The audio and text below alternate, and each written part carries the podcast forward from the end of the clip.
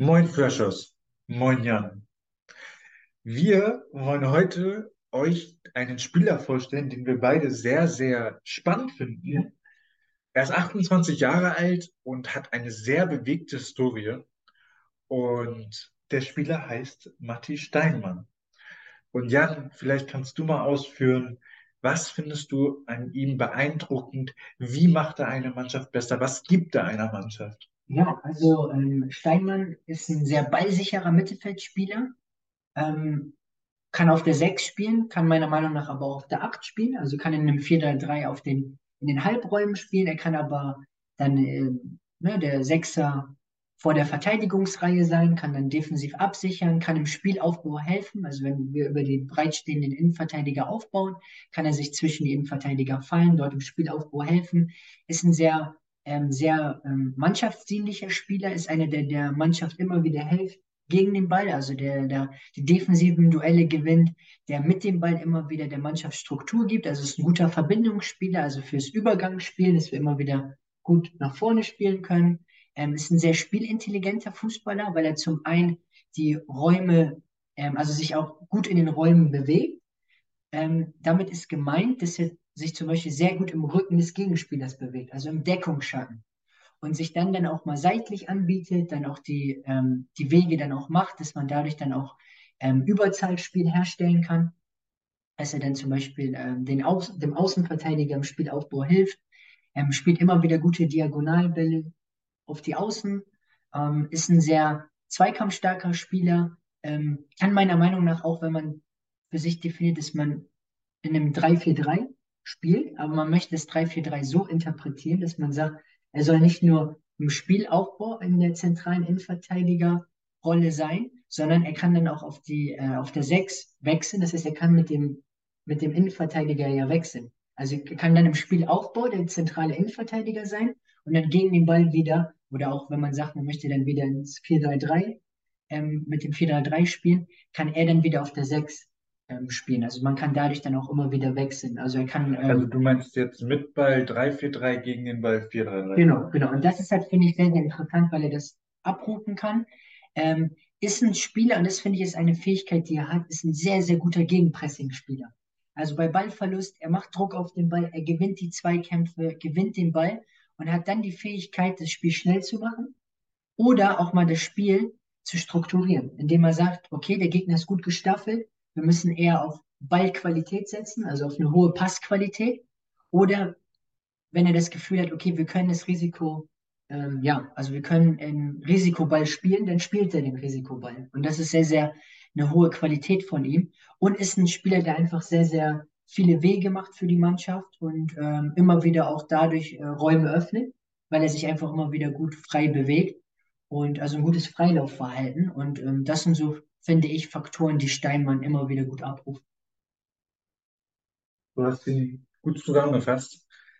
Jetzt ist meine Frage natürlich, wenn er, er hat ja jetzt, er ist ja gut rumgekommen und meine Frage ist jetzt, wenn er zurück nach Deutschland kommen möchte, Mhm. zu welchem Club, in welches Team würde er dann passen, Oh ja, ja, ähm, eine sehr, sehr coole Frage, Felix. Ähm, also ich denke, Felix wird überrascht sein, aber zum einen fällt mir da ein Verein ein, über den hat Felix sogar ein Spiel vorgestellt, also eine Spielzusammenfassung gemacht, Felix. Wie heißt denn der Verein? Und Freshers, ihr habt das euch ja auch gegönnt und ähm, hoffentlich hat euch das gefallen. Schreibt uns da gerne Feedback. Also ich kann mir gut vorstellen, Viktoria Köln. Aha, ja, sehr gut, Felix. Ja, da finde ich, das kann ich mir sehr gut bei ihm vorstellen, weil er der Mannschaft defensiv Struktur geben kann. Er ein guter Verbindungsspieler ist, dass sie besser in ihr Übergangsspiel kommen können. Er kann die Bälle gut nach vorne tragen. Ähm, ist ein Spieler, der sich auch gut in die dritte Liga reinfinden kann. Also, ne, der wird da sich, sich auch direkt wohlfühlen. Viktoria ist ein gut geführter Verein, ist ein gutes, ähm, eine gute Struktur dort. Ähm, Mannschaft ist sehr ballsicher, hat viele Spieler, die den Ball auch fordern. Also, ne, er kann, wird da immer wieder auch Anspielstationen finden. Ähm, das wäre so eine Idee. Und eine weitere, ja, du. Das war noch meine Frage. Würdest du eher sagen, also ich hatte mal, du hast gesagt, du bist ein sehr mannschaftsdienlicher Spieler. Wie ist das denn von der Führungskompetenz? Ich meine, er ist jetzt 28. Teilweise wird da auch von den Medien erwartet, dass er zum Führungsspieler reift. Und wenn er jetzt zu Viktoria kommt, da hat er, okay, da hat er Mike Wunderlich, der ein unangefochtener Führungsspieler ist, aber der ist halt auch schon ein bisschen in die Jahre gekommen, sodass er dann da reinwachsen könnte.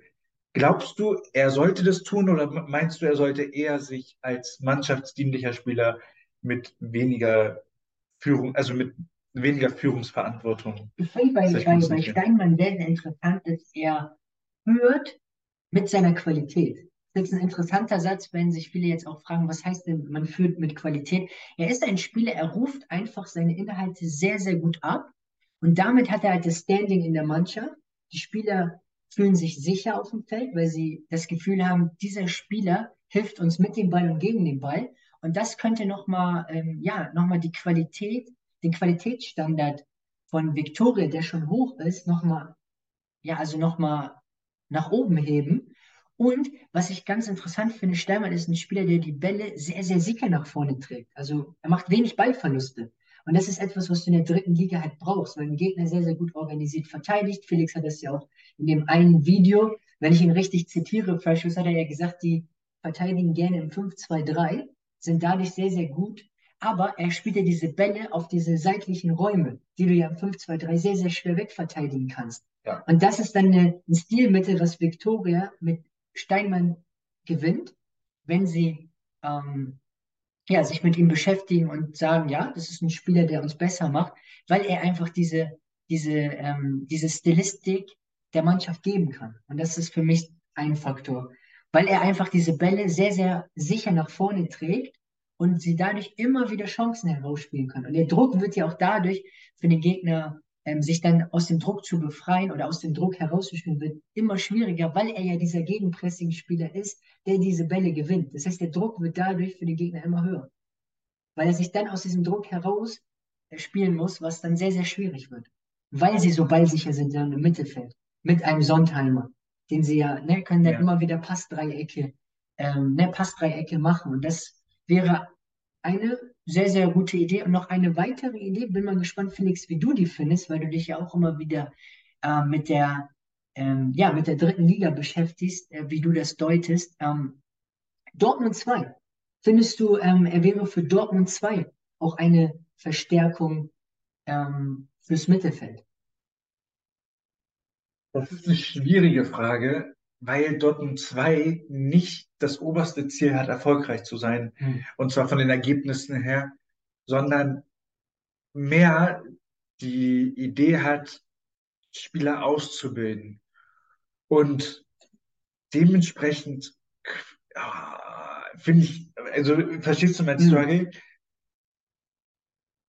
Ich weiß nicht genau, also von, die, die Frage ist da sehr wichtig aus meiner Sicht, wie führt er und kriegt, kriegt Matti das dann hin, so zu führen, dass die Spieler sich wirklich immer an ihm aufrichten können. Und ich weiß nicht, ob das vielleicht zu viel, weil, weil es äh, meiner Ansicht nach auch sehr viel kommunikative Führungsverantwortung äh, beinhalten würde, ob das dann nicht zu viel wäre und so ein bisschen und er so ein bisschen den Fokus verliert auf seine Stärken, weil halt von ihm mehr erwartet wird und ich möchte lieber ihn im, im Vollbesitz seiner Kräfte sehen, an, anstelle von ähm, jetzt konzentriert auf alles Mögliche und äh, dann halt wenig fokussiert. Ja, also deine Ausführungen sind sehr, sehr interessant, Felix, und auch die Schwerpunkte, die du hier gerade vorgetragen hast, kann man auf jeden Fall auch so unterschreiben. Ähm, was mein Faktor da war, ist, dass er halt mit der Erfahrung, die er hat, in den Situationen, die er, wir sehen das ja auch an seinen Stationen, der hat ja viele äh, Fußballmärkte kennengelernt, dass er so ein Spieler, der, der bei Dortmund 2 vielleicht auch diese Vision hat, irgendwann bei den Profis ähm, sich, ähm, also ja, ähm, auf sich aufmerksam zu machen und dann auch bei den Profis die Chance zu bekommen, der kann dem auch ähm, ja auch ähm, ein gutes Gefühl geben, ihm auch sagen, wie er sich verbessern kann. Ich glaube, dass da ähm, das sicherlich ein Faktor wäre, warum er meiner Meinung nach da gut, äh, also für, also ein sehr, sehr guter Faktor wäre für Dortmund 2, wenn man es auf dieser, auf diesen Faktor ähm, ja, übersetzen würde, sag ich mal. Und ähm, das wären so ähm, sicherlich gute Standorte für ihn, wo er einfach seine Qualitäten anbieten kann, die Mannschaften besser machen kann und einfach auch der Mannschaft mit dem Ball einfach noch mehr Optionen geben kann und gegen den Ball auch viele Optionen geben kann. Also Jan, wir haben jetzt Matti Steinmann wirklich schön dargestellt. Jetzt ist natürlich die wichtige Frage, die ich an dich habe. Wie gut kennst du den dänischen Markt, den australischen Fußballmarkt und den indischen Fußballmarkt?